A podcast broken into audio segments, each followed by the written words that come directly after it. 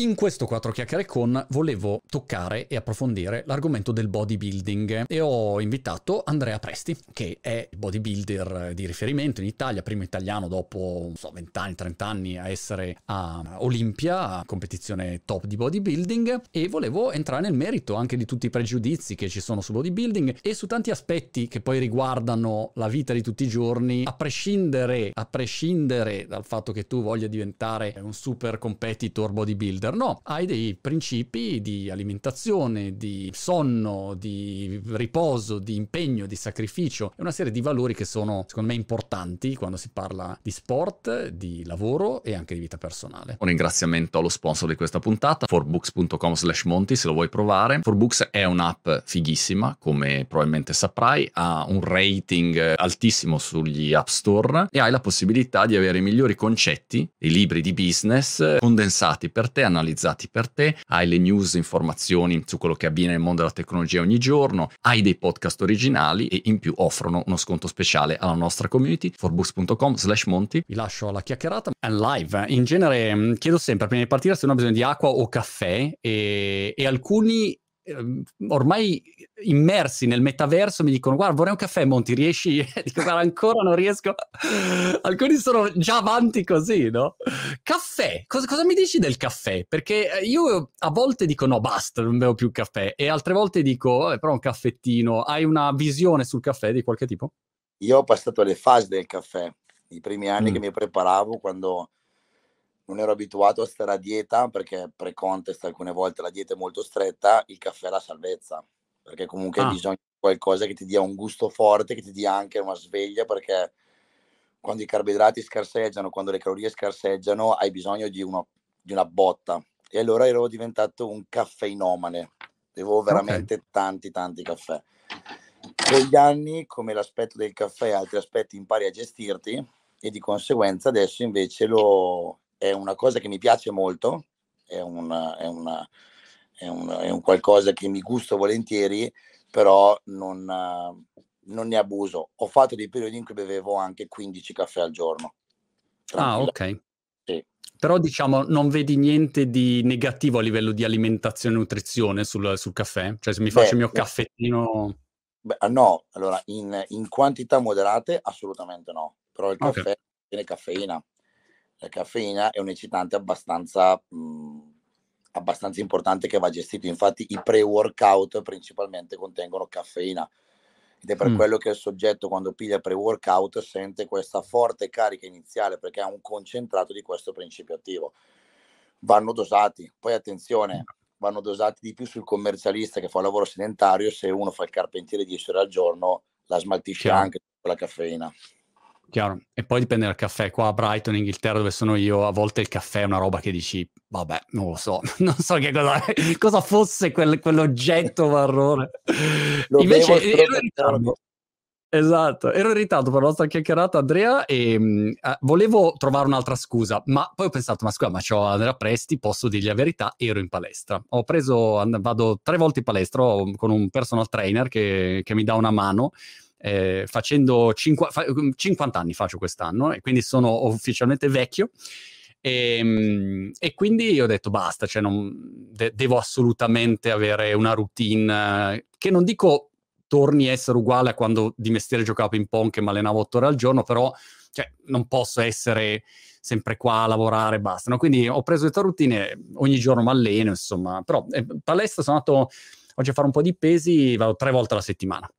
E, ehm, e quindi insomma ero curioso di capire che suggerimento daresti agli over 50 dal punto di vista dell'allenamento? Perché a volte vedo questi video su YouTube o tutorial o anche personal trainer in palestra che magari approcciano uno che ha 50 anni, poi dipende fisicamente come sei messo, a 50 claro. anni hai tante varie casistiche, però a volte l'approccio è come se dovessero allenare Eddie Hall per sollevare so, 500 kg o Djokovic per entrare in campo. Io invece, come dire, ho un'aspettativa diversa di, di risultato. Ecco, non lo so, co- che suggerimento daresti? Allora, in primis, il ritardo dovuto alla palestra è sempre una buona scusante, quindi okay. eh, non c'è nessun problema, quello sei giustificato al 100%. L'approccio con i 50 o gli over 50 deve tenere conto di diverse cose, come tu ci sono diverse sfumature di fisicità a qualsiasi età.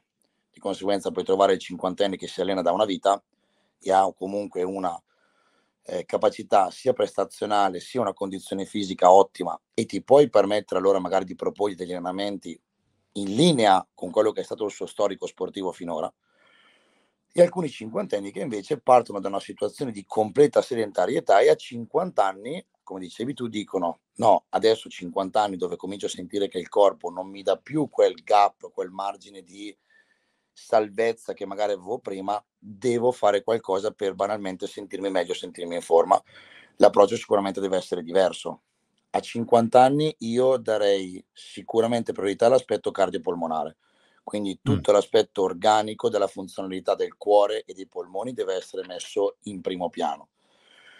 E l'aspetto muscolare inteso come creare quei presupposti fisici per cui il soggetto non abbia più i classici dolori dell'uomo sedentario, perché il 99.9% dei mal di schiena è dovuto a ipotonia muscolare, il 99,9% dei dolorini cervicale, spalla, articolari sono dovuti al fatto che la muscolatura è completamente ipotonica e di conseguenza non sostiene lo scheletro delle articolazioni. Moltissimi di noi fanno un lavoro sedentario, seduti al computer otto ore, camionisti, autotrasportatori, tassisti, posizioni anche proprio dal punto di vista morfologico non adatte al benessere o a maggior ragione chi ha 50 anni fa ancora il muratore. Certo. Hanno bisogno di una impostazione muscolare che gli permette di stare in forma. Poi c'è il cinquantenne che ha ancora la velleità di avere l'addome scolpito quando va in spiaggia, ben venga, gli si fa una, un lavoro di un certo tipo e si vede comunque di assecondarlo anche in quel, in quel, in quel senso.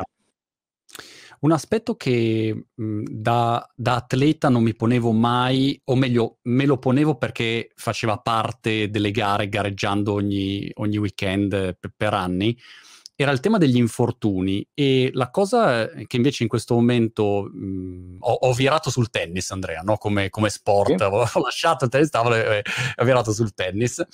Con gran, cioè, nella mia testa sono Federer e la verità è che gioco nei campetti all'aperto di Brighton sfigati, no? quindi non sono esattamente a livello professionale, però nella mia testa sono molto competitivo. E la cosa eh, che ho imparato a capire è che è inutile che io faccia il fenomeno e mi alleni come un pazzo se poi tra una settimana ho un infortunio e sto fermo tre mesi e a quel punto non posso fare niente.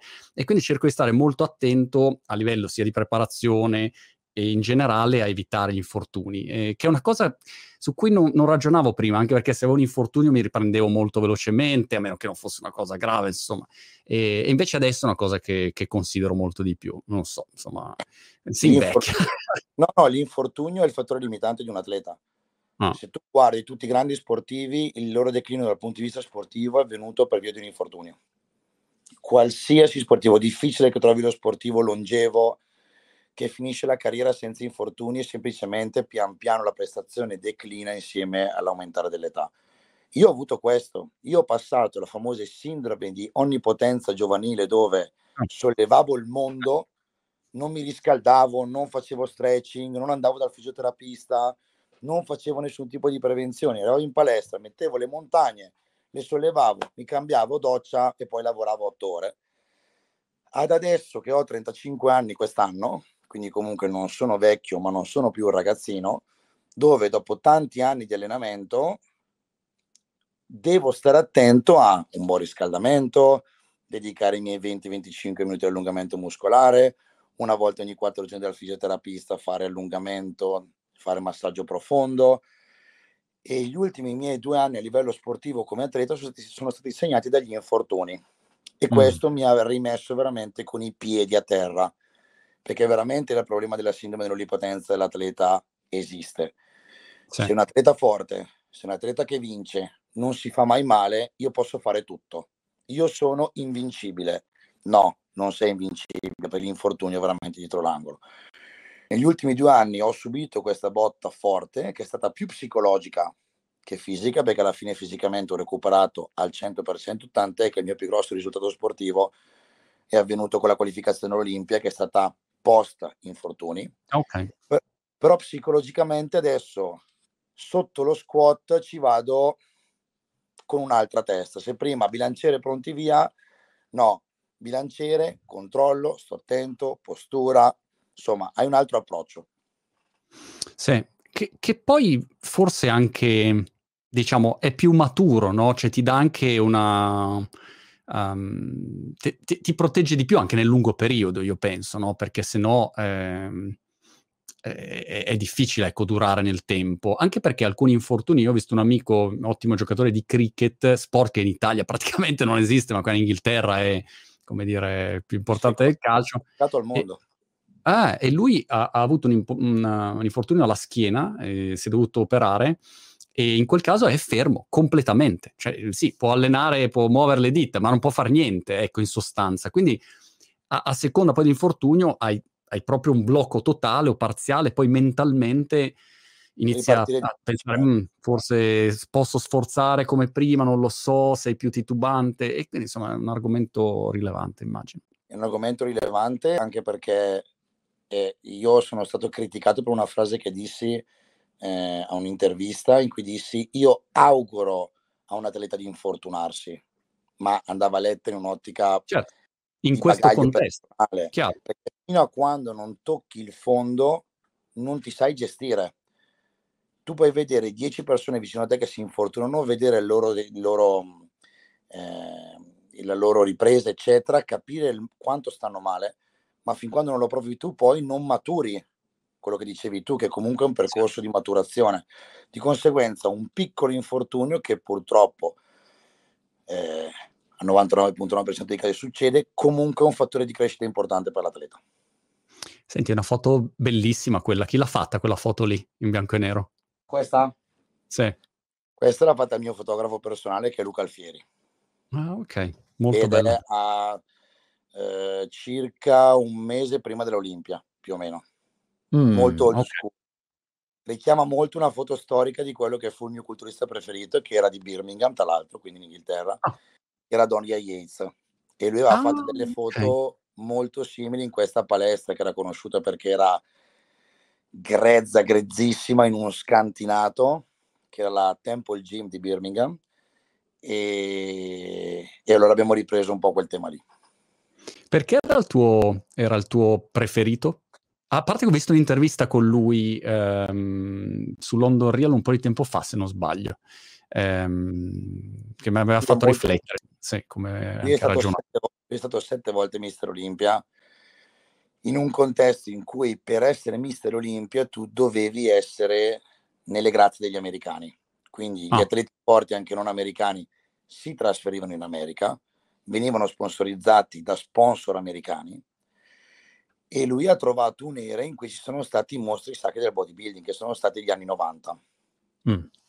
lui era geneticamente non iper predisposto per il bodybuilding, proprio a livello morfologico strutturale, ma era conosciuto per avere una intensità di allenamento, una dedizione nella dieta, uno spirito di sacrificio tale che è riuscito a battere tutti comunque. Mm. E io esattamente in piccolo, ovviamente, ho avuto lo stesso percorso. Quando sono partito nella mia carriera, tutti dicevano che non avevo le carte perché fisicamente sono alto, longilineo, mentre il culturista solitamente è basso e, come diciamo noi, rotondo. Mm, Non ho delle predisposizioni muscolari Rotondo, mi piace questa definizione. rotondo, tondo. Non ho i classici tratti morfologici del culturista e quindi mi ha sempre detto impegnati quanto vuoi, fai quello che vuoi, tanto non arriverai mai. Mm. Vinci regionali, ma tanto non vincerai mai gli italiani. Vinci gli italiani, tanto non vincerai mai una gara internazionale. Vinci una gara internazionale, non diventerai mai professionista, divenni professionista, ho fatto l'Olimpia. E quindi per me lui è rimasto un po' quello che è il simbolo del dove non è arrivata la genetica, devi provare ad arrivare col duro lavoro. Dimmi come, mh, come funziona una giornata tipo, eh, diciamo, normale, lontana dalle gare e poi invece quando ti avvicini alle gare, che cosa cambia a livello, diciamo, di, di alimentazione, idratazione e allenamento? la giornata, io eh, abbino l'attività di atleta, a differenza di la maggior parte dei miei colleghi che si dedicano solo all'attività di atleta, io ho anche un'attività mia imprenditoriale. Ho un team di consulenti fitness, medici, che si occupano appunto di consulenza alimentare e di allenamento. Ho eh, quindi un'attività che porto avanti insieme alla mia carriera agonistica e devo riuscire a incastrare per forza tutto alla perfezione perché sennò una prende sopravvento sull'altra e di conseguenza fin quando deciderò di fare l'atleta non me lo posso permettere. Diciamo che nel periodo di off season, che quello lontano dalle gare, l'introito calorico è sicuramente più alto, c'è un pochettino più di libertà alimentare anche dal punto di vista della varietà degli alimenti, l'allenamento giornaliero è singolo, sei ah. giorni su sette nel mio caso, quindi un solo allenamento da circa tre ore, ma uno al giorno, sei giorni su sette. E la giornata io la divido con la parte di consulenze con i clienti nello studio, la gestione del mio business e tre ore di allenamento al giorno più 5-6 passi giornalieri, ripeto, introito calorico un po' più alto e varietà di cibo un po' più ampio.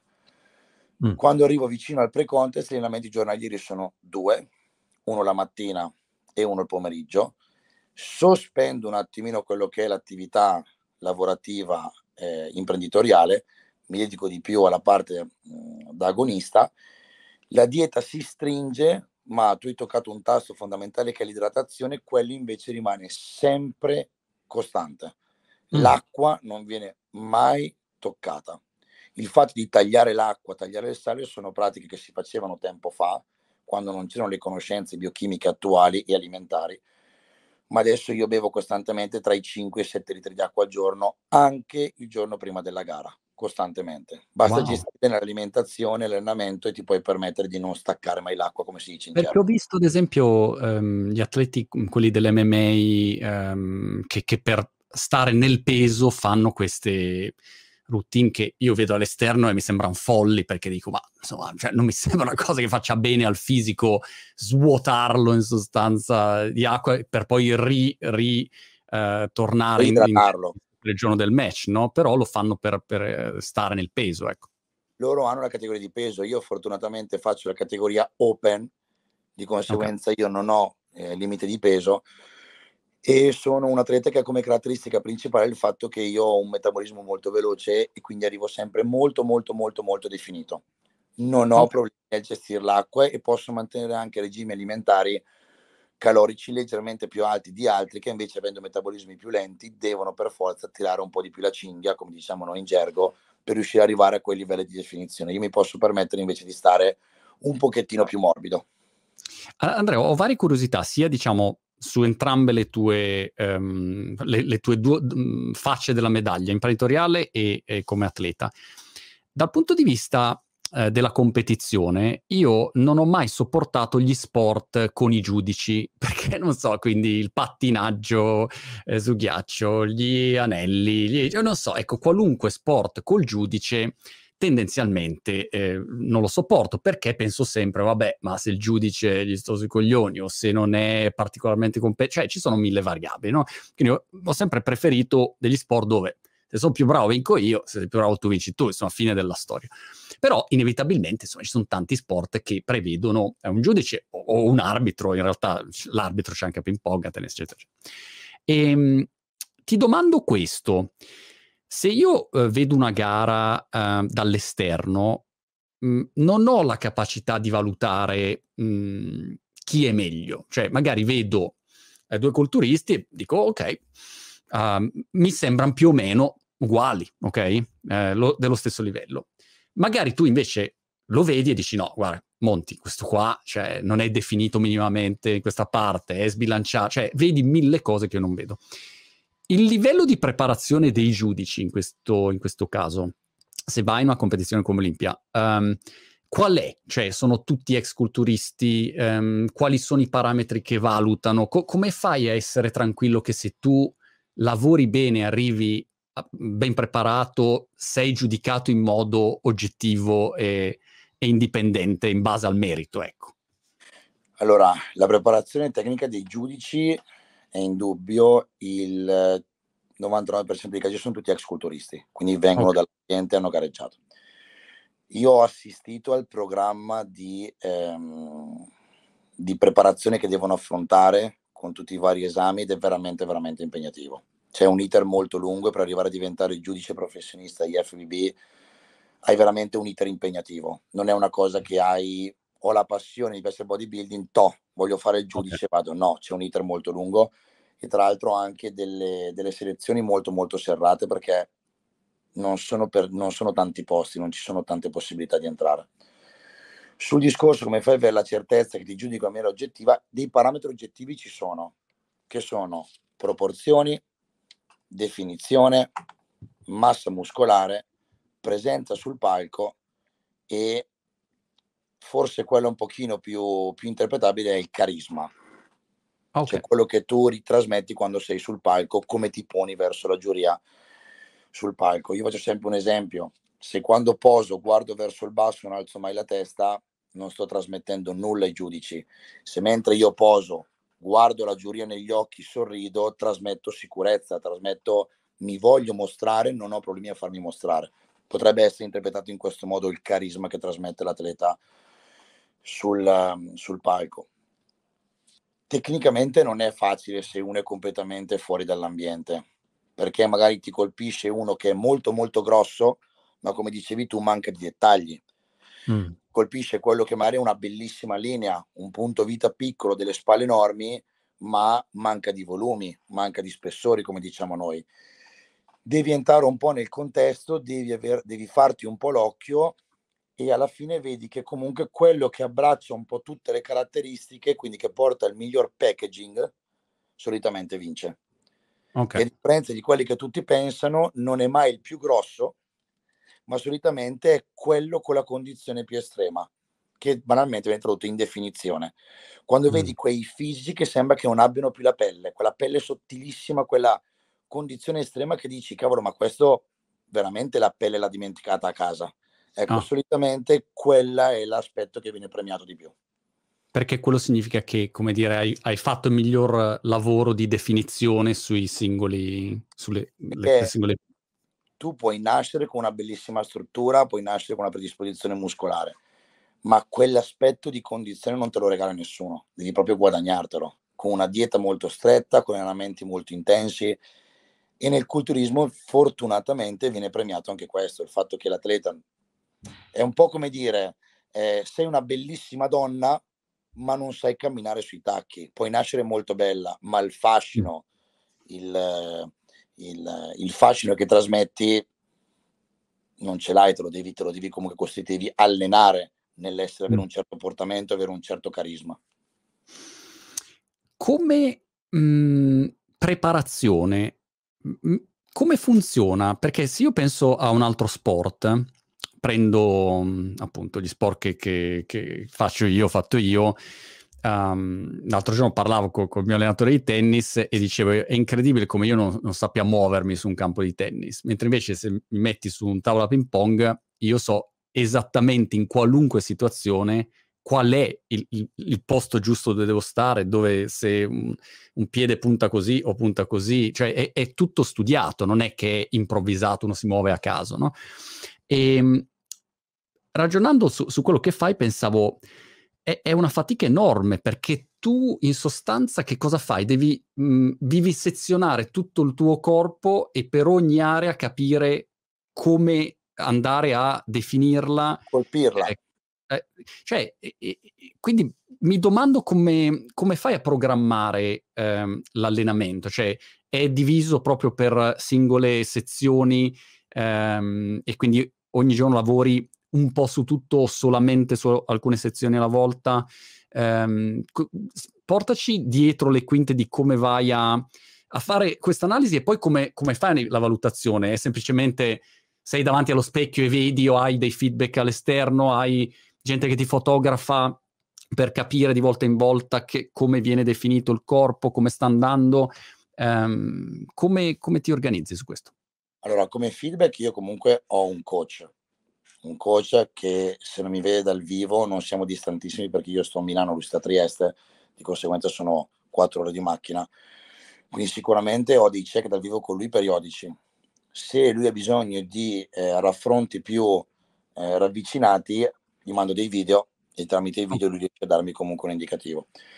Dopo tanti anni comunque anch'io ho la capacità di valutare su me stesso la condizione, lo stato di avanzamento dei lavori, diciamo così, la mia situazione attuale.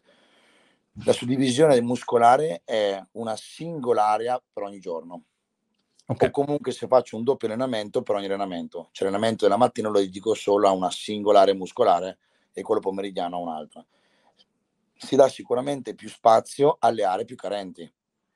Io riconosco di avere una carenza muscolare in quell'area e dedico più lavoro per cercare di portarla al pari delle altre aree muscolari in maniera tale che quando mi presento sul palco ho il fisico più completo ed equilibrato possibile. Non posso avere delle gambe enormi definite e avere le braccia completamente sproporzionate. So di avere delle buone gambe, non dico che non devo allenarle, però sicuramente dedicherò molto più tempo a far sì che le braccia si proporzionino nell'aspetto mm. complessivo di un giudice che poi mi guarda e mi dice ok, ottime gambe, ma sopra 6-0. Nel bodybuilding si dice che lo specchio è il tuo migliore amico e il tuo peggior nemico. Perché? Perché lo specchio è l'unico raffronto che tu puoi avere per vedere la tua condizione. Non ci sono numeri. A me quando chiedono che percentuale di massa grassa hai, realmente non lo so. Non so che percentuale di massa grassa ho, ma perché la percentuale di massa grassa in un ambito di una valutazione estetica di un corpo non mi dice nulla. Io posso essere un medico e dirti, guarda che l'obesità è sopra o sotto una certa percentuale di massa grassa. Mm. Sei sotto, non serve la visita cardiologica, sei sopra, ti consiglio di andare dal cardiologo. Ma quando si parla di dettagli, di definizione estrema, di bilanciamento tra il femorale e il quadricipite in maniera tale che sulla riposa sagittale, sapere che ho il 5, 4, 3, 6% non è assolutamente nulla. Ci deve essere un'analisi visiva che è se la faccio myself è con lo specchio, se la faccio per qualcun altro che mi deve dare un parere è tramite video o tramite delle foto fatte comunque in un certo modo. Non è per niente facile, non mm. è facile perché veramente io vengo dalle arti marziali, dal judo, ho fatto tanti anni di judo e seguo tanti atleti di altri sport, seguo tantissimi cicli, cicli, sciatori professionisti, seguo un sacco di fighter, se negli altri sport ci fosse la scientificità, scientific, scientific, scusami, perdonami, sono impappinato, con cui si affronta l'alimentazione e l'allenamento nel bodybuilding, ci sarebbero delle prestazioni veramente superiori negli altri sport, perché noi guardiamo il dettaglio. Se guardiamo la proteina, guardiamo la proteina col valore biologico più alto, quindi lo schema aminoacidico migliore, in quel momento della giornata in relazione a che tipo di allenamento abbiamo fatto. Il fighter gli dice di mangiare delle proteine post workout, prende uno certo. shaker di proteine, lo beve e basta. L'indice glicemico degli alimenti post workout solo carboidrati dal tuo indice glicemico perché il picco insulinico va sfruttato mentre la mattina abbiamo veramente uno studio approfondito degli aspetti che compongono una preparazione in relazione all'obiettivo. Se questo fosse trasferito su un'altra attività eh, sportiva, io sono convinto che veramente avremo delle prestazioni più elevate in ogni sport. È molto molto complesso. Il bodybuilding è uno sport complesso e soprattutto uno sport che condiziona ogni aspetto della tua vita. Devi dormire un tot di ore perché il recupero è fondamentale. Devi allenarti tanto ma non troppo perché se ti alleni troppo il tuo corpo va incontro a processi catabolici e tu al posto che costruire muscolo lo consumi, tra virgolette. Quando sei a dieta molto stretta, io non ho mai rinunciato alla socialità, mi sono sempre organizzato con i miei pasti, però in certi posti la difficoltà nel poter stare a dieta quando magari certo. invece la tua famiglia o i tuoi amici non lo sono. Il bodybuilding è uno sport che, come disse Muschio Selvaggio quando feci la puntata appunto con Luis e con Fedez, forse non ti restituisce tutto quello che gli dai, ma se lo ami non puoi veramente farne a meno. Non puoi farne a meno perché è realmente uno stile di vita, ti condiziona in maniera troppo viscerale da qualsiasi aspetto. Come mhmm, costanza di allenamento, aderisci alla teoria, chi è che ho sentito? John Danaher, che è l'allenatore, quello di Brazilian Jiu-Jitsu, pelato, eh, quindi è un collega mio di pelataggine eh, che, che, allena insomma tutti, tutti i grandi Brazilian Jiu-Jitsers, eh, che dice ci si allena sempre, tutti i giorni, comunque sia, qualunque cosa succeda, o sei più di una teoria dove se stamattina ti alzi e sei a pezzi e dici no, cazzo, proprio oggi niente, non è per pigrizia, ma perché ti senti che non sei a tuo agio, dici ok, uh, oggi mi fermo un attimo e domani riprendo. Come, come, qual è il tuo approccio? Vuoi la visione di Andrea atleta o Andrea coach? Ma, ma voglio entrambe. Andrea atleta si alza stanco, distrutto, spegne il cervello e va a allenarsi. Ok perché ho uno spirito eh, di, del dovere che credo che tante volte sia stato più un limite che un vantaggio. Mm. Cioè, se avessi avuto la capacità di riposare di più quando dovevo, avrei avuto più risultati, ma non ce l'ho. Questo è il mio più grosso limite. Okay. Io sono fondamentalista dell'allenamento su me stesso, mi allenerei costantemente, continuamente. Giorno di Natale, ultimo dell'anno, ferie sempre.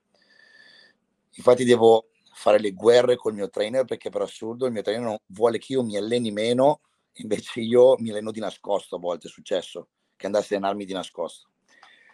Quando invece faccio il coach, no, analizzo la situazione del mio atleta e se quel giorno vedo che è cotto, non tanto magari fisicamente, ma mentalmente, lo stop. C'è da dire che progressivamente più vado in avanti, e questa frase che dico mi fa sentire veramente vecchio, più vedo le nuove generazioni e più mi rendo conto che comunque c'è tendenzialmente come aspetto, come eh, comune denominatore, una soglia della fatica molto più bassa, di sopportazione della fatica molto più bassa. Quindi se dovessi vedere il clima generale direi allenati pure una volta in più piuttosto che una volta in meno, perché partiamo già da una base dove uno si allena già poco. Però invece ho incontrato ragazzi che hanno la mia stessa indole e li ho fermati. Gli ho tirato e ho detto ragazzi oggi per una settimana no allenamento, famiglia, relax, svago, hobby e lasciate stare alla palestra per una settimana e effettivamente gli ha fatto bene. Dimmi invece mh, mhmm, come funziona a Olimpia, cioè che, che ogni, magari tutti hanno visto ovviamente no, da Schwarzenegger, cose, la, diciamo il palco principale, vedi quello, ecco, però non hai tanto Um, l'idea, sì, credo, come si chiamava il documentario? Generation Iron, sì. uh, no, vedi un po' di dietro le quinte, però insomma non c'è tanto quello che, che, che è dietro le quinte, la sensazione di essere in quel contesto. Dammi un feedback tuo. Eh, L'Olimpia lo vivi in America, perché sei in casa loro, e l'Olimpia è uno state of mind cioè, è tutto Olimpia, cioè, brandizzano qualsiasi cosa, arrivi c'è l'hotel dell'Olimpia, ci sono eh, la, il packaging del cibo dell'Olimpia, cioè, è, è, tutto Olimpia, cioè loro vivono quel weekend immersi in un mondo parallelo dove esiste solo il bodybuilding. Io ho questa immagine bellissima di quando andai a vedere l'Olimpia, che avevo gareggiato da poco, quindi ero ancora in condizione, e una cosa che mi capita molto spesso qua è che quando vado eh, al bar a bere il caffè è inevitabile le occhiatacce e i commenti sotto i baffi della gente, ma mm. è normale, è normalissimo. Non dovrebbe esserlo perché alcuni sfociano in una maleducazione abbastanza fastidiosa, però diciamo che la sorpresa, il fatto, lo shock è normale. È come se entrasse una persona alta a 2,30 m. Certo.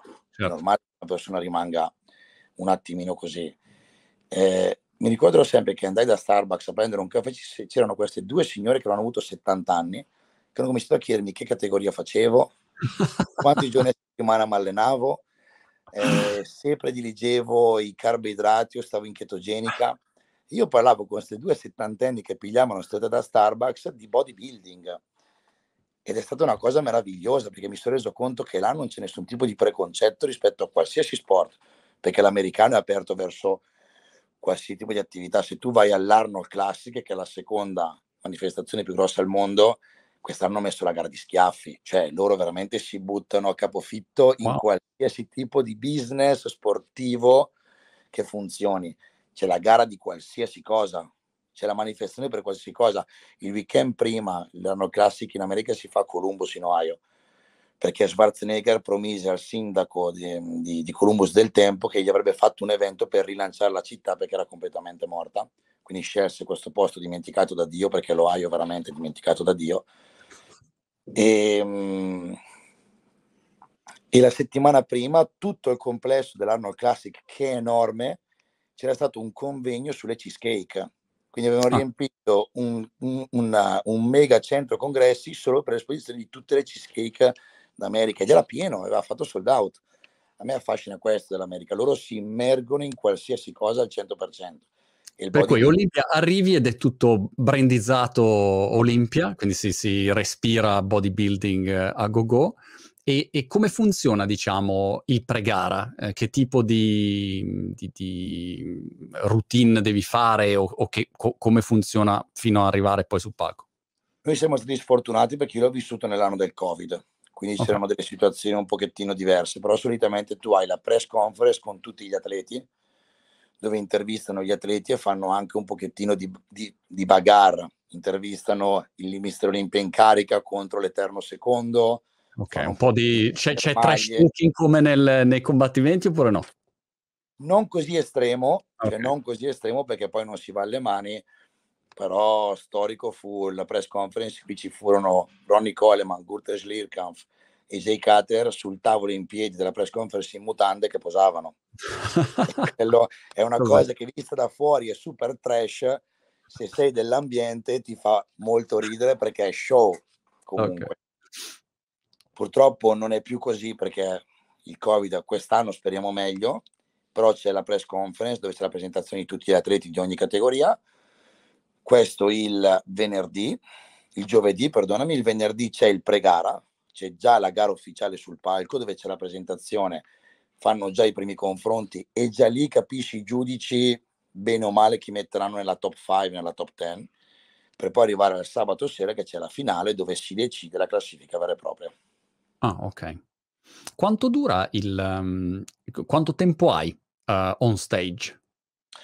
Allora, tu parti con la tua presentazione singola che è libera. I professionisti possono stare sul palco teoricamente quanto vogliono. Ah. Solitamente la presentazione singola la fai sul minuto, minuto e mezzo per non annoiare. Una volta che ogni atleta ha fatto la sua presentazione singola, poi fanno i confronti e lì è discrezione dei giudici perché devono far saltare fuori la prima scrematura della classifica, quindi devono far confrontare tutti gli atleti, mentre la routine, che è quella con la musica, quindi la tua esibizione con la musica, anche lì è libera, ma tendenzialmente sta tra i 2 e i 4 minuti. Ok, per cui è un tempo breve in realtà di performance che hai, cioè si condensa, non dico che è come i 100 metri in 10 secondi, però insomma non hai, come dire, un'ora di tempo per... Uh... Altra fregatura del bodybuilding. Ok. Ti giochi tutto in 15 minuti. Mm. Chiaro. Um,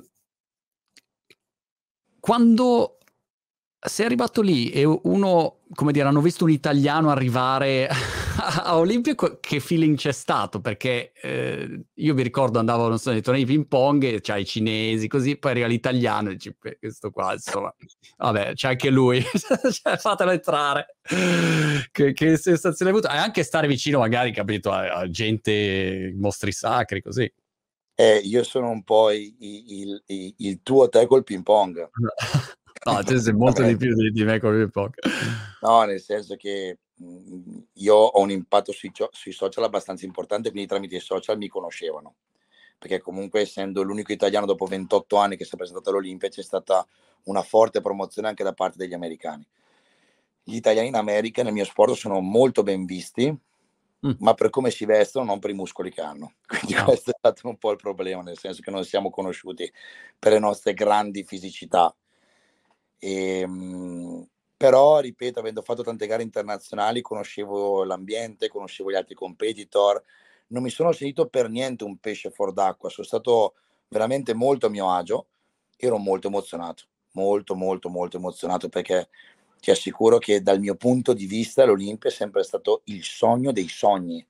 Cioè io ho dichiarato scherzando che se avessi fatto l'Olimpia poi mi sarei ritirato. Poi ovviamente una volta fatto l'Olimpia non ci penso neanche a ritirarmi, però per me l'Olimpia era veramente un qualcosa che avevo quasi paura a nominarlo, c'era per dire ah. sì, faccio l'Olimpia, sì vabbè, no, l'Olimpia invece l'ho fatto, quindi quando mi sono trovato su quel palco, descriverti la sensazione era talmente un, un, un, un misto di emozioni, paura, determinazione, voglia di non fallire, consapevolezza che ero lì come prima, come prima uscita, sono il rookie dei rookie in quel caso, quindi è stato qualcosa di eccezionalmente forte che però l'emozione mi ha fatto vivere a metà. Chiaro. Piano piano sto raccogliendo ancora i pezzi di tante cose che l'emozione mi aveva fatto perdere e sto realizzando ancora pian piano. Come il giorno del matrimonio, si sposa, sono tutti contenti e tu te lo ricordi, sei stressato e cose, robe, gli ospiti, che è la stessa cosa, lo elabori esatto. dopo, nel momento non c'è, non c'è tanto. E sui social hai, hai, costruito un ottimo seguito, Andrea. Quando, quando hai iniziato tu a trapolare online? Allora, se parliamo da promuovendo la mia attività di culturista, sono da quando sono stato professionista, 2018 realmente, che mm. promuovo il bodybuilding, che propongo Andrea Presti come bodybuilder dal 2018. Okay. Infatti ho avuto una crescita importante, negli ultimi quattro ho avuto una crescita importante, anche perché ho veramente un following molto, molto, molto interattivo. Cioè ho veramente una, una, una, dei follower che mi seguono, mi sostengono, che partecipano attivamente a qualsiasi mio, tipo di, qualsiasi mio tipo di iniziativa e lo vedo anche quando poi facciamo degli eventi live.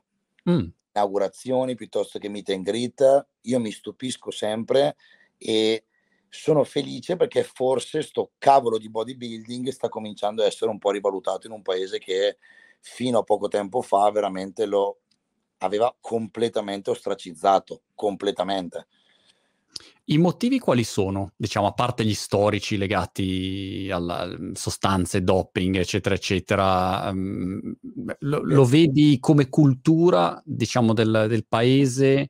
Um, lo vedi come per, per, il fatto che magari altri sport comunque detengono l'attenzione principale, quindi c'è poco spazio per per tutti gli sport minori, io penso tennis tavolo, figurati, no, non ne ha mai parlato nessuno e tuttora non ne parla mai nessuno, insomma.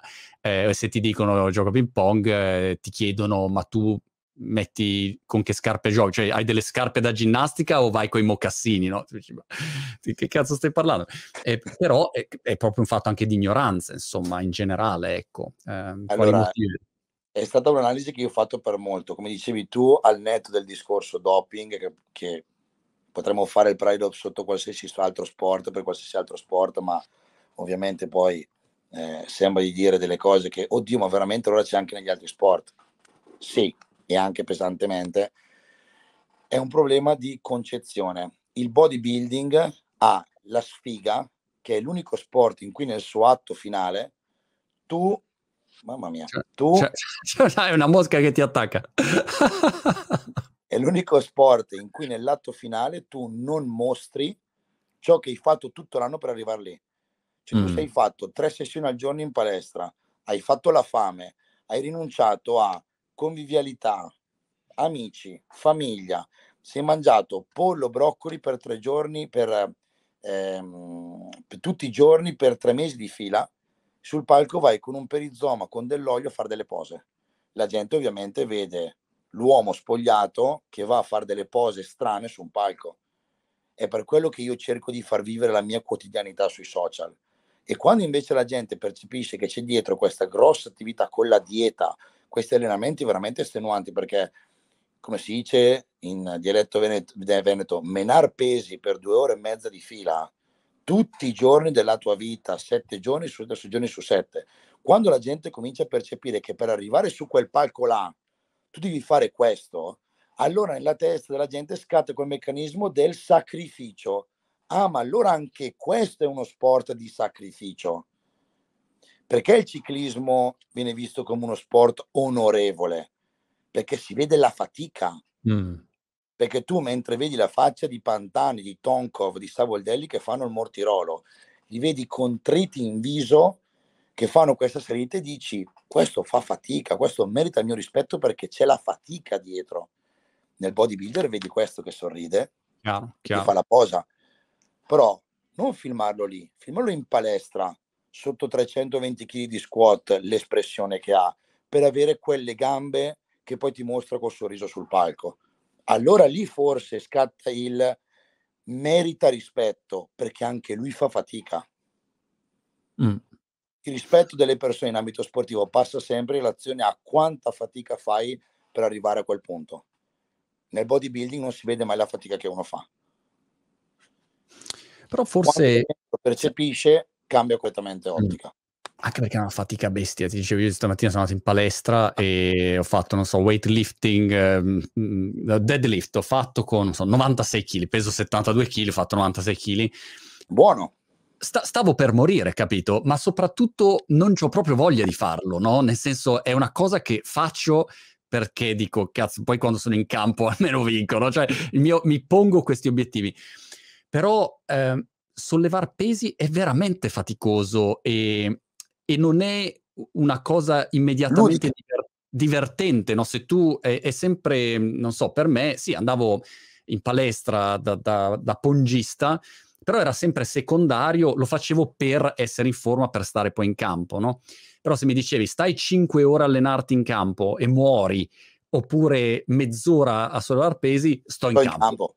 No, perché è come dire, poi c'hai quei momenti, no, dove cioè, sei lì che non, proprio è veramente la prova del 9, ecco, di quanto sei una persona in grado di soffrire eh, e sacrificarti. E per cui, insomma, questo secondo me è un aspetto che appena uno va in palestra una volta se ne rende conto, insomma, non è che ci voglia un genio. Se la affronti un certo momento sì. E poi la dieta, soprattutto per l'italiano con la cultura del cibo che abbiamo noi, quando entri nel meccanismo di che cosa devi fare a livello alimentare per arrivare in quella condizione, allora lì la gente mi dice, cioè, ma davvero tu non mangi una pizza da otto mesi? cioè, ma davvero tu non mangi? Quando è l'ultima volta che hai mangiato un tiramisù? E io gli ho risposto, ma guarda, a me il tiramisù non piace. Non mangi il tiramisù? No, ma ti ho detto che non mi piace. Non è che detto non lo mangio per quello, non mi piace. Cioè, per loro è incredibile quello a un italiano toccagli la dieta e allora percepisce la fatica che stai facendo. La, la, la, disciplina è veramente qualcosa di... ma in generale, ecco, in, in qualunque settore, ehm, a parole sono tutti dei fenomeni, poi quando devono portare a casa un risultato e applicarsi, vedi che resta un, uno 0,1%. Senti, eh, a livello di, di, business invece, quando hai aperto la tua... no, scusami, lato social, mh, che su che cosa hai, diciamo, puntato? Um, più contenuti video, uh, immagini, um, testo? Qu- quanti contenuti posti? Che, qual è, diciamo, la tua strategia social um, da, dall'inizio ad oggi? Allora, io il bacino più grosso a livello di utenza ce l'ho su Instagram. Okay. E lì mi districo nell'immagine come atleta, quindi molte immagini dal punto di vista atletico, ho fatto di periodi a fare una marea di dirette parlando proprio dell'approccio al bodybuilding, passiamo da aspetti tecnici fino ad arrivare a quello in cui mi viene riconosciuto essere un po' il mio punto di forza, che è l'aspetto del mindset e l'aspetto motivazionale, che è quello per cui vengo chiamato anche più spesso quando ci sono dei, dei workshop, dei seminari, dei convegni. Da lì poi sono passato ad avere un canale YouTube in cui faccio vedere tutto, come ti dicevo prima, la mia quotidianità, in maniera che passi un attimino quello che è la vita che un culturista deve fare per arrivare poi alla parte finale, fino ad arrivare poi ai contenuti strettamente lavorativi, quindi tutti i temi di approfondimento tecnici che faccio o io i miei collaboratori, i miei medici, la biologo nutrizionista che lavora con noi, il nostro fisioterapista, eccetera, eccetera. Cioè cerco di abbracciare a 360 gradi quello che è mostrare Andrea Presti atleta, mostrare Andrea Presti motivatore, comunicatore, Andrea Presti divulgatore a un maggior numero di persone possibile di che cosa è il bodybuilding e Andrea Presti consulente fitness che ha un gruppo che lavora per il benessere, per lavorare sul benessere delle persone. Cerco di dividere in maniera abbastanza eh, ripartita in ugual maniera, ecco. E la, diciamo la tua azienda, la, la parte business è nata quando? È nata, diciamo, contestualmente, è nata prima, è nata dopo, quando avevi già creato una tua community? Diciamo che la mia attività di consulente è nata prima, quindi io a livello mio di consulente sono nato prima. La mia azienda, cioè il gruppo, da quando il gruppo è diventato così grande, così grosso, è nata dopo. Ok. L'azienda, l'azienda è nata nel 2019, quindi sono tre anni che stiamo lavorando. Siamo passati da un gruppo di tre persone, una segretaria e due consulenti, ad essere un gruppo di 26 persone, tra cui, come dicevo prima, medici, consulenti, segretari, direttori di immagine, social media manager, eccetera, eccetera, eccetera. Hai scelto un bel momento per lanciare l'azienda nel 2019. apriamo una bella azienda adesso, è eh, il momento giusto. Invece, però, voglio dire, eh, qua, quanto c'è una parte fisica e quanto c'è una parte online? Quindi tutta la parte, ad esempio, immagino di videocorsi, non so, o di mh, consulenze in remoto dove uno appunto magari può mandare dei video e poi dare dei video. Qu- quanto cuba la parte fisica e la parte digitale? A livello consulenziale siamo 25% live e 75% online, più o meno. Ah, wow, ok. Mentre per quanto riguarda l'attività di workshop, ad ora, per una scelta nostra, rimane 100% live. Ok. Stiamo adesso progettando di fare una piattaforma dove faremo tutta una serie di contenuti online dove le persone si possono iscrivere e avranno un programma mensile con tot contenuti online.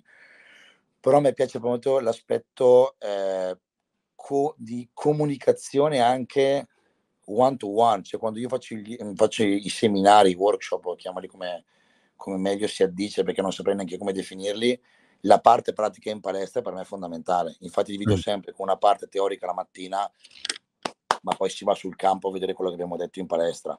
Questa cosa mancherebbe un po' online. È anche vero però che se voglio far sì che questa cosa si apra a, una, a un numero di persone più ampio, mi devo arrendere al fatto che devo comunque utilizzare un altro tipo di metodo perché non posso fare 50 eventi l'anno. Chiaro. Avevo visto un po' di tempo fa, ero curioso, sai, curioso su, diciamo, i modelli di business, la comunicazione, l'utilizzo dei social, i percorsi, i vari funnel che le persone utilizzano per vendere qualcosa. E quindi stavo curiosando e avevo visto questo tizio Kino Body, mi sembra che si chiami, che è un tizio su YouTube che ha fatto uh, dei numeri, insomma, ha fatto svariati milioni di dollari di, di fatturato vendendo un videocorso. E allora ho detto, fammi vedere, fammi provare a capire come si è mosso. E la cosa che mi ha colpito molto è che era, eh, diciamo, un concetto molto semplice il suo. Da un lato aveva questi video dove vedi questo bel ragazzo con un fisico, non da culturista, diciamo, un bel fisico, ok? Uh, con questi video un po' mh, mm, nel castello, molto ispirazionali, la bella ragazza dietro, insomma, quel taglio lì che io non condivido, però insomma, lui approcciava così. E poi questo, diciamo, um, approccio del guarda, ho una tecnica per farti avere il fisico di Brad Pitt velocemente, no? Questa è la sua, la, la sua ricetta. E allora ho detto, fammi vedere, fammi vedere il percorso. E praticamente il corso sono, non so, cinque paginette con tre esercizi in croce, ma questo ha fatturato milioni e milioni con questo, questo fan. E quindi insomma mi faceva riflettere sul fatto, poi magari è bravissimo e non lo so, insomma non entro nel merito, non, non voglio criticare nessuno, però mi fa sempre riflettere il fatto che tu se vai su YouTube oggi e ragioni sul fitness, trovi mh, di tutto di più. Ed è molto difficile a mio parere distinguere tra chi veramente ne sa e chi invece è lì, capito, che è un qua cara qua e ti racconta tre fregnacce che sì, magari vanno bene, magari no, non lo so, insomma. Quindi in tutti i settori è molto complicato, ecco. Però c'è da un lato un enorme desiderio da parte di tutti di essere in forma e dall'altro lato c'è un'offerta che però spesso non, non, non si sa bene come muoversi, ecco. Mi domandavo se avevi qualche suggerimento per, per districarsi, ecco, tra tutte le cose che uno vede online per capire Um, lo vedo anche, ti faccio un esempio, a, a, volte per curiosità guardo video di ping pong di gente che spiega e penso, cazzo, ma questo non sa neanche tenere in mano la racchetta e fa e si vende come un grande allenatore. E, e, per uno pratico è ovvio, ma uno dall'esterno dice, ah, però hai visto, non so, ha fatto il colpo spettacolare. Sì, ma non sa giocare. No? E quindi è così in tutti i settori. Che suggerimento daresti? Allora, eh, il problema parte da, secondo me da una situazione di base, cioè anche qua, quando parli di auto, è vero, c'è quello che può non saperne, ma l'auto è un qualcosa che è di interesse comune, quindi è difficile che qualcuno si permetta di dire castroneria perché verrebbe distrutto mm. dalla comunità di uomini italiani che quando si parla di automobili... No, so io. Fermi tutti, ci sono io, ti spiego io come si cambia il carburatore.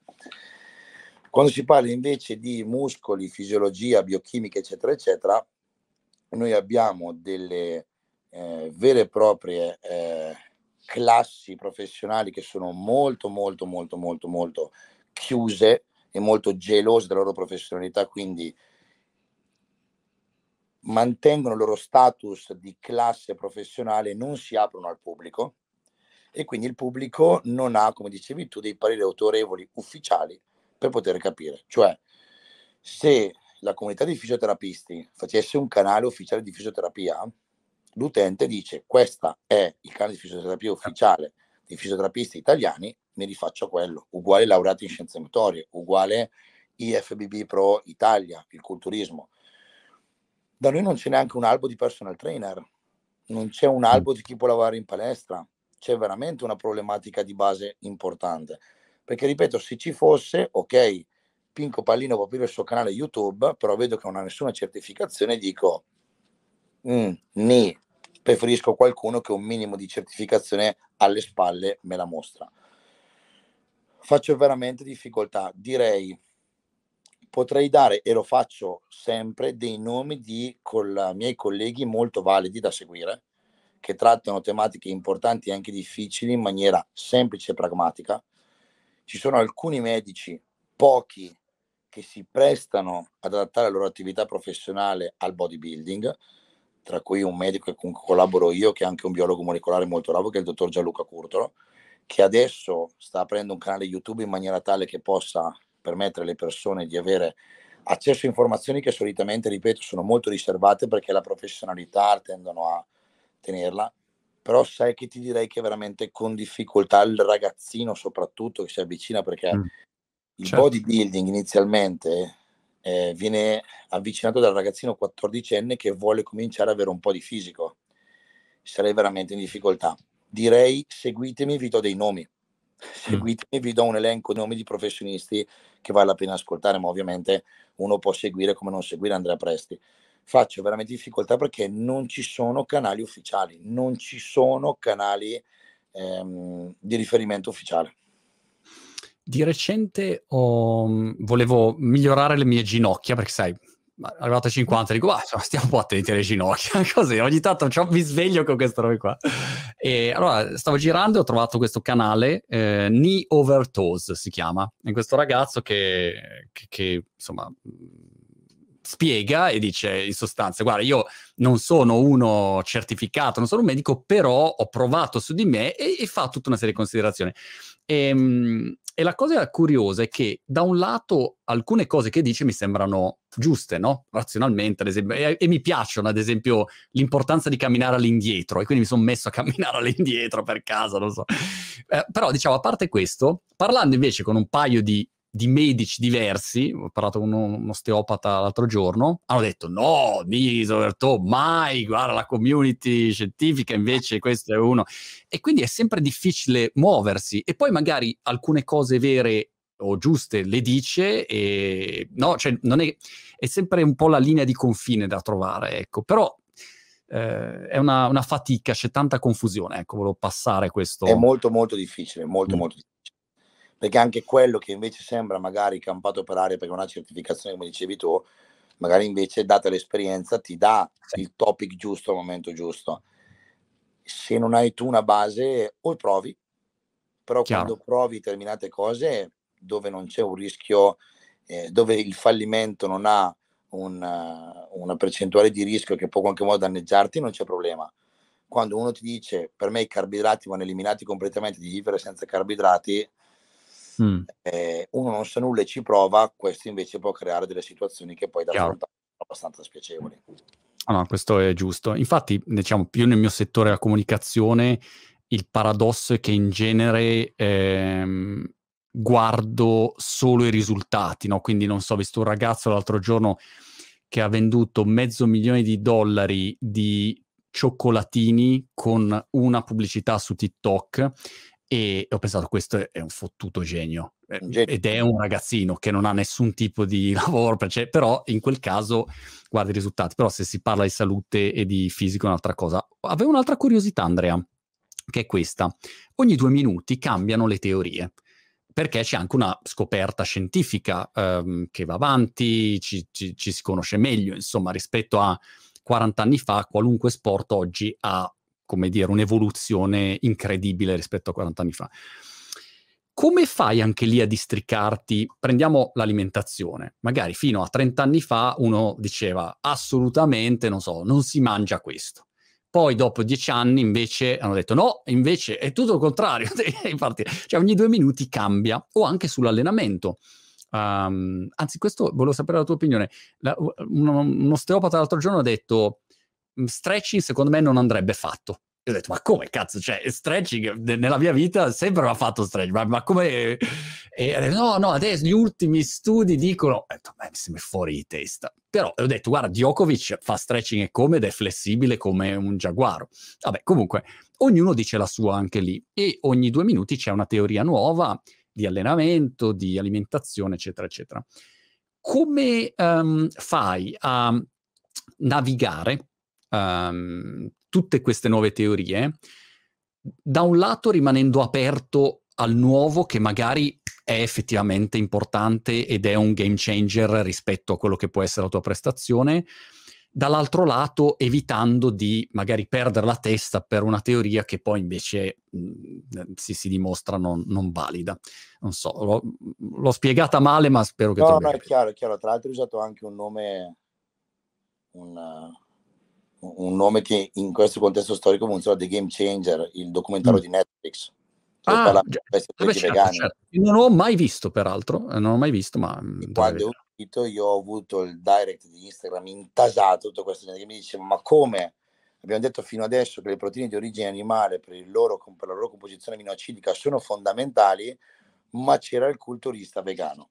Allora, eh, scusa Andrea, per dare il contesto per chi non avesse visto Game Changer, è um, in sostanza un documentario che ti dice che puoi eh, essere anche, per dire, fare culturista senza mangiare... Testimonianze di atleti di alto livello vegani in tutti gli sport. Ok.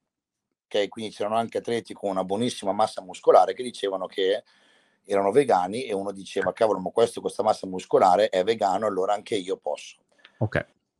Allora, nell'ambito della fitness, inteso come attività atta a modificare l'estetica di un soggetto, la soggettività vige da regola fondamentale, cioè c'è veramente chi si può permettere 5.000 calorie al giorno e non ingrassa, okay. c'è chi con 1.400 calorie al giorno, per via magari di anche storici metabolici, storici di abitudini alimentari sbagliate, ingrassa c'è chi ha un patrimonio genetico muscolare che risponde perfettamente a tre allenamenti a settimana e chi deve fare doppia sessione giornaliera per avere risultati. C'è chi può allenare le gambe tantissimo e i muscoli non crescono perché è nato senza fibre sulle gambe e c'è chi nasce con due gambe così perché mamma natura gli ha donato un corredo genetico muscolare sulle gambe enorme. Quando io parlo, ti parlavo prima del dottor Curtolo, lui è un biologo molecolare ed è anche laureato in medicina, per la precisione in medicina adesso in neuropsichiatria. E lui mi dice, bisogna sempre dividere l'ambito della biochimica molecolare dalla realtà, cioè ciò che in laboratorio può essere una nuova evoluzione della reazione tra due molecole, non è che vanifica quello che lo storico reale di quella pratica ha dimostrato finora. Cioè, se abbiamo visto che un determinato tipo di carboidrato preso post workout assicura un recupero muscolare di un certo tipo e ne abbiamo l'evidenza perché la gente metteva più muscoli, non è che se oggi diciamo che le ciclodestrine sono meglio del Vitargo, allora adesso il Vitargo è inutile. Cioè okay. ogni scoperta va contestualizzata poi al contesto reale. Ciò che è funzionato finora non è che se c'è una scoperta nuova in vitro non vale più nulla. Cavolo, abbiamo l'evidenza che fino ad ora ha prodotto risultati, non possiamo essere così stupidi di non tenerne conto solo perché c'è magari neanche una pubblicazione scientifica. un test clinico che mi dice che ci può essere una variante. Dividiamo l'ambito di laboratorio dall'ambito dell'applicazione surreale e aggiungiamoci la soggettività. Ok. Maradona, con lo stile di vita che aveva, chi l'avrebbe mai detto che fosse il miglior giocatore di calcio al mondo? Eppure lo era. Subentra il talento, subentrano delle caratteristiche di adattamento, subentra un fisico che aveva una resistenza molto più alta agli effetti collaterali di quello che faceva. Non lo so, un misto di cose, ma Maradona era il più forte e faceva mm. uno stile di vita completamente antisportivo. Allora vuol dire che tutti possiamo fare lo stile di vita di Maradona e essere come lui? No, ci sono delle regole base, che vuol dire sonno, alimentazione, allenamento, ma questo non vuol dire che uno, data la sua soggettività, possa adattarne nel tempo con l'esperienza e avere comunque dei risultati. Per cui Anche è possibile qua, che, che, uno sia un bodybuilder vegano, ma questo non significa che, che quella sia la strada. Magari va bene per lui, ma non va bene per Chiaro. Se questo ragazzo, pur essendo vegano, ha avuto una massa muscolare ottima, non vuol dire che io, che non sono lui, che ho un patrimonio genetico completamente diverso, se comincio a essere vegano avrò lo stesso risultato. Però ci sono delle evidenze scientifiche che mi dicono che le proteine di origine animale a livello di costruzione muscolare sono più efficaci. Ed è così da 40 anni. Anche lì si naviga sempre in due acque, quelle navigate da tempo e poi ogni tanto magari è giusto virare su una rotta nuova, ma tenendo presente che quella che ho fatto finora mi ha portato fino a qua. Sì. C'è stato qualcosa, Andrea, che hai cambiato radicalmente da quando hai iniziato a fare bodybuilding? Eh, che magari facevi all'inizio e poi hai, hai, smesso di fare, hai approcciato il problema in un modo diverso eh, con risultati migliori? Eh, la ristrettezza alimentare. Mm. All'inizio facevo diete molto molto estreme, cioè mi facevo privazione di carboidrati anche per 3-4 giorni di fila consecutivi, con tre allenamenti al giorno, per arrivare a un grado di definizione molto alta, mentre ora l'evoluzione del mio corpo, con, avendo guadagnato tanta massa muscolare, ha fatto sì che io abbia un consumo calorico molto più alto dovuto al fatto che il mio fisico adesso per mantenere questa massa muscolare consuma molto di più, di conseguenza mi posso permettere di avere regimi alimentari un pochettino più morbidi. L'aspetto okay. alimentare è quello che è cambiato di più. Prima veramente ho fatto quella che si chiama la fame vera, mm. mentre ora... No, sì, mentre ora eh, sicuramente non pasteggio con pizza e, e, pasticcini, però posso permettermi un introito calorico un po' più alto. Come fai, per, per, chiudere questa chiacchierata, poi ti lascio andare che ti ho rubato un sacco di tempo, come fai a, a mantenere e come hai fatto a mantenere questo livello di costanza negli anni um, passando per momenti dove immagino anche tu, come tutti, hai avuto momenti di sconforto, di delusione, di pigrizia, di casini, però ugualmente hai mantenuto una costanza di allenamento, di nutrizione, di determinazione. Qual è, eh, come dire, l'ingrediente giusto um, per, per, per, avere questo livello di, di, di focus continuo? Uh, se, se, hai, come dire, se l'hai individuato e che possa essere suggerimento anche per magari chi ci ascolta. Le componenti sono fondamentalmente tre e sì l'ho analizzato perché tante volte mi sono chiesto anch'io, detto, boh, quello che dovevo fare l'ho fatto, i risultati che li ho raggiunti, che dovevo raggiungere li ho raggiunti, perché realmente, parlavo prima soprattutto della parte dell'allenamento, è un qualcosa che per me è come è un automatismo come mi devo lavare i denti la mattina. Cioè, okay.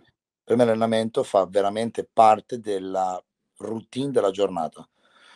Quando non mi alleno, cosa che capita molto raramente al di fuori della mia programmazione per realmente un imprevisto importante, arrivo a fine giornata con una sensazione di stranezza, c'è qualcosa che non è andato oggi, c'è qualcosa che non va. Che cosa è? Cavolo, non mi sono allenato. Un evento incredibile. C'è più facile che ci sia un'eclissi solare che io La seconda componente è perché realmente io ho un rapporto di amore viscerale con questo sport.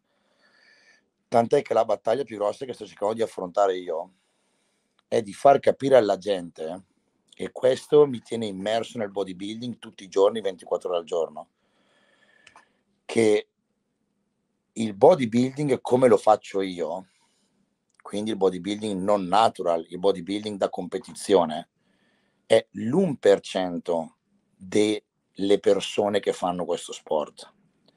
E io mi sono dato l'obiettivo di far sì che questo sport venga rivalutato per la bellezza estrema che può trasmettere alle persone.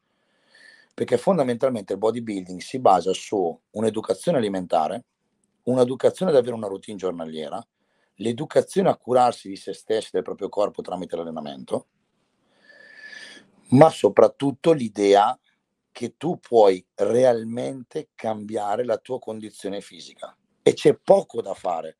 Quando tu ti vedi bene allo specchio, la giornata parte in una maniera diversa.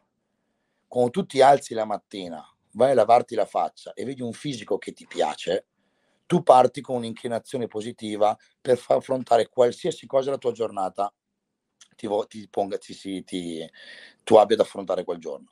Se io parto la mattina e che mi guardi, mi vedo con una fisicità che non mi piace, mi vedo troppo grasso, mi vedo troppo magro, parto già negativo. Mm. Per questo io adesso sto sviluppando fondamentalmente due attività a cui tengo tantissimo, che sono un'iniziativa che farò sul mio canale YouTube, che è un format che verrà chiamato Come il bodybuilding mi ha salvato la vita. E abbiamo degli ospiti che hanno perso 100 kg, delle ospiti che sono uscite da stati di anoressia importanti, si sono dedicate al mondo del fitness. Abbiamo Gabriele Andrulli, che è un culturista che io seguo, che ha avuto un incidente stradale, è rimasto paralizzato dall'ombelico in giù ed ha vinto l'Arnold Classic Wheelchair, categoria sedia a rotelle, con me come preparatore e lui come atleta. Persone che senza questo sport avrebbero veramente avuto una prospettiva di vita di un certo tipo e grazie a questo sport sono veramente rinati. Abbiamo una persona che ha avuto un tumore allo stomaco, è uscita dall'ospedale, perso il posto di lavoro, ha cominciato a frequentare la palestra, adesso è uno dei più grandi preparatori natural che ci sia in Italia. Questo io voglio raccontare di questo sport. Quando uno vede la propria fisicità che cambia in una situazione che magari è stata quella statica per anni e si rende conto che cavolo, ma allora davvero posso cambiare, automaticamente nel tuo cervello scatta che se sei riuscito a superare questo step, anche gli altri di ambiti differenti, di mh, mhmm, tematiche completamente differenti della tua vita possono cambiare. Cioè tu puoi realmente cambiare la tua condizione, lo puoi fare. Ci vuole impegno? Sì, perché fare la fame magari è dura. Andare in palestra tutti i giorni, rinunciare a amici, famiglia, è dura, ma tu puoi farlo e la tua condizione la puoi cambiare. E la seconda iniziativa è quella di creare un circuito eh, di palestre che aderisca a questa iniziativa, dove eh, la palestra in questione offre un numero di posti limitati, ovviamente o illimitati questo in funzione della disponibilità che la struttura può dare, e posso offrire la gratuità dell'abbonamento in palestra a tutti i ragazzi minorenni che presentano un 730 sotto la soglia di povertà, in maniera che mm. togliamo un po' di ragazzini in giro che sono in giro a fare X le attività indeterminate che eh, non sono controllate e li mettiamo in palestra. Cioè, io se avessi un figlio preferirei che stessi in palestra quattro ore piuttosto che in strada quattro ore. Queste sono le due iniziative a cui tengo di più quest'anno, quelle a cui mi vorrò dedicare, indipendentemente dal mio business, indipendentemente dalla mia attività di atleta, perché veramente il bodybuilding ti insegna uno stile di vita sano. Poi se uno fa la scelta di volerlo interpretare nella sua maniera più estrema, è un problema suo. Certo. Io faccio... Sì, sì, è come, dire, è come dire, scusami, se uno decide di giocare mm, a calcio, un conto se vuoi giocare in Serie A, essere Ronaldo è una cosa, ma puoi anche giocare, come dire, tranquillamente con gli amici, no? Cioè, lo puoi fare a tanti livelli. Anche perché i principi, Andrea, sono principi, cioè, mh, mm, dormire, bene, mangiare in modo corretto, um, allenarsi fisicamente, mentalmente avere una autodeterminazione, cioè sono principi che, che, dovrebbero valere per tutti in qualunque campo, a prescindere da qualunque cosa fai. Perché è così difficile, secondo te, per le persone eseguire, seguire dei principi così ovvi e però tutti cercano invece la dieta dell'ocuto nanto incastrata eh, mentre sono le due di notte e l'allenamento mentre sono in bilico, cioè cerchi di fare qualunque altra cosa piuttosto che le cose più semplici, ovvie, che però le devi fare, ecco, e le devi fare ogni giorno. Perché secondo te e, e cosa suggeriresti per riuscire a superare questa barriera, quantomeno per mettersi in moto? Perché poi se ti metti in moto parte questo loop virtuoso, no? inizi a sentirti meglio, allora inizi a mangiare meglio. Le, eh, come la vedi? perché la dieta viene vista una condizione di ecce- eccezionalità. Okay. La dieta si è sempre stato trasmesso che si sta a dieta per un po'. Vado a farmi fare una dieta, ok signora, adesso per tre mesi deve seguire questa dieta e poi non mi richiama, non si informa, non sa come sto, quindi nella mia testa c'è l'ho fatta per tre mesi, adesso posso andare alla normalità. Sciambola, non certo. funziona così. Se invece la chiami alimentazione corretta, che è uguale a dire stai a dieta, la gente dice, ah, ma allora non è che devo farla per tre giorni. Questa sarà la mia alimentazione da qui a fin quando muoio? Teoricamente sì, signora, non verrò mai da lei. Mm, perché? Perché è comunque una condizione che necessita di impegno, di fatica e di rinuncia. Se invece vai in America, loro, che sono il popolo più obeso al mondo, hanno perfettamente il concetto di alimentazione corretta, che poi scelgono di non averla. è un altro discorso, ma loro sono in difetto. L'italiano mm. medio, quando tu gli dici, ti dico un segreto, però non dirlo a nessuno, sai che puoi cucinare anche senza burro? Davvero? Cioè, si può fare una, una, una fettina di tacchino senza burro? Beh sì signora, basta prendere la padella antiaderente. Ah ma allora ci devo mettere l'olio. No signora, si può fare anche senza. Li sconvolgi in America esiste il Palm Spray dagli anni 90, che è questo spray che tu metti sulla padella, praticamente a calorie e grassi zero, dove tu puoi cuocere poi i cibi con quello. Mm. È un problema culturale. La dieta viene vista come una condizione temporanea, estranea alla condizione di normalità che è mangio e mi godo il cibo, perché siamo nel paese del buon cibo. Questo è il difficile. Cosa suggeriresti a chi è in ascolto e dopo un'ora e un quarto di chiacchierata dice, sai cosa, Andrea mi ha convinto, adesso voglio prendermi cura del mio corpo, voglio mettermi in forma e ok, da, da dove gli suggerisci di partire? Di non partire con il eh, fai da te, non fatevi mm. diete fai da te, non cominciate se avete avuto fino adesso uno stile di vita eh, completamente sregolato, averne uno troppo estremo nel senso opposto, privarvi di tutto, ok, io mangiavo tre piatti di pasta al giorno, non mangio più la pasta, non mangio più... No, fermi. Le cose per essere funzionali devono sempre essere graduali, per essere durature nel tempo devono avere il tempo di far sì che il corpo le percepisca, le assimili, le stabilizzi e le renda una realtà nuova tutti i cambiamenti repentini avranno anche poi un successivo rebound repentino quando verranno eh, smesse. Di affidarsi dei professionisti in ambito sia alimentare che di allenamento che proprio ti impongano di seguire un percorso fatto a step e di pensare che non puoi lamentarti che non stai avendo risultati dopo che fai la dieta anche da sei mesi. E quando ti capita di farlo, prova a pensare per quanto tempo hai violentato il tuo corpo. Se tu arrivi alla conclusione che hai dedicato attenzione e cura al tuo corpo almeno tanto tempo per quanto l'hai violentato, allora ti puoi lamentare. Ma siccome nella maggior parte dei casi ti accorgerai che hai dedicato un centesimo del tempo a prendertene cura ed è una vita che lo stupri, aspetta un attimo a lamentarti, concedigli un po' di spazio perché forse se lo merita un po' di attenzione dopo tanti, tanti anni. Poi serve tempo in qualunque cosa. A me colpisce vedere come noi, io per primo, eh, abbiamo sempre queste aspettative sbagliate dove in dieci secondi poi un risultato clamoroso eh, senza far, fare granché. Eh, e quindi insomma eh, lo trovo interessante del, dell'animo umano. Ma la cosa interessante è che invece se uno si dedica, senz'altro può avere ottimi cambiamenti. E poi eh, il ciclo positivo che si innesca io lo trovo fantastico perché e inizi a mm, metterti in movimento, allora vuoi mangiare meglio, mangiando meglio allora hai, più energia, dormi meglio, cioè è tutto che eh, parte nel verso giusto, ecco. Eh, e quindi poi ti aiuta molto, insomma, i primi passaggi poi ti aiutano a far sì che, che la macchina cominci a ingranare, io, io penso, ecco. Ci sono i primi due mesi di paura, mm. dove veramente la fatica è tanta perché cambiare il proprio schema giornaliero è impegnativo, però poi come dicevi tu si attua un circolo virtuoso tale per cui ti rendi conto che sto facendo fatica, non faccio più così tanta fatica, non sto facendo fatica, in più mi sento meglio, sto meglio, allora sono intenzionato a continuare sempre di più. Grande. Senti Andrea, eh, in bocca al lupo per, um, per, tutto quanto, sia lato business sia lato um, carriera, ma prossime gare che, che, che cosa c'è? C- cosa bolle in pentola da qua ai prossimi 12 mesi? 21 maggio New York. Ok. Due settimane. Ok. E poi da lì partirò con tutta una serie di competizioni dove ognuna delle quali può essere una buona occasione per qualificarsi all'Olimpia che poi sarà a dicembre.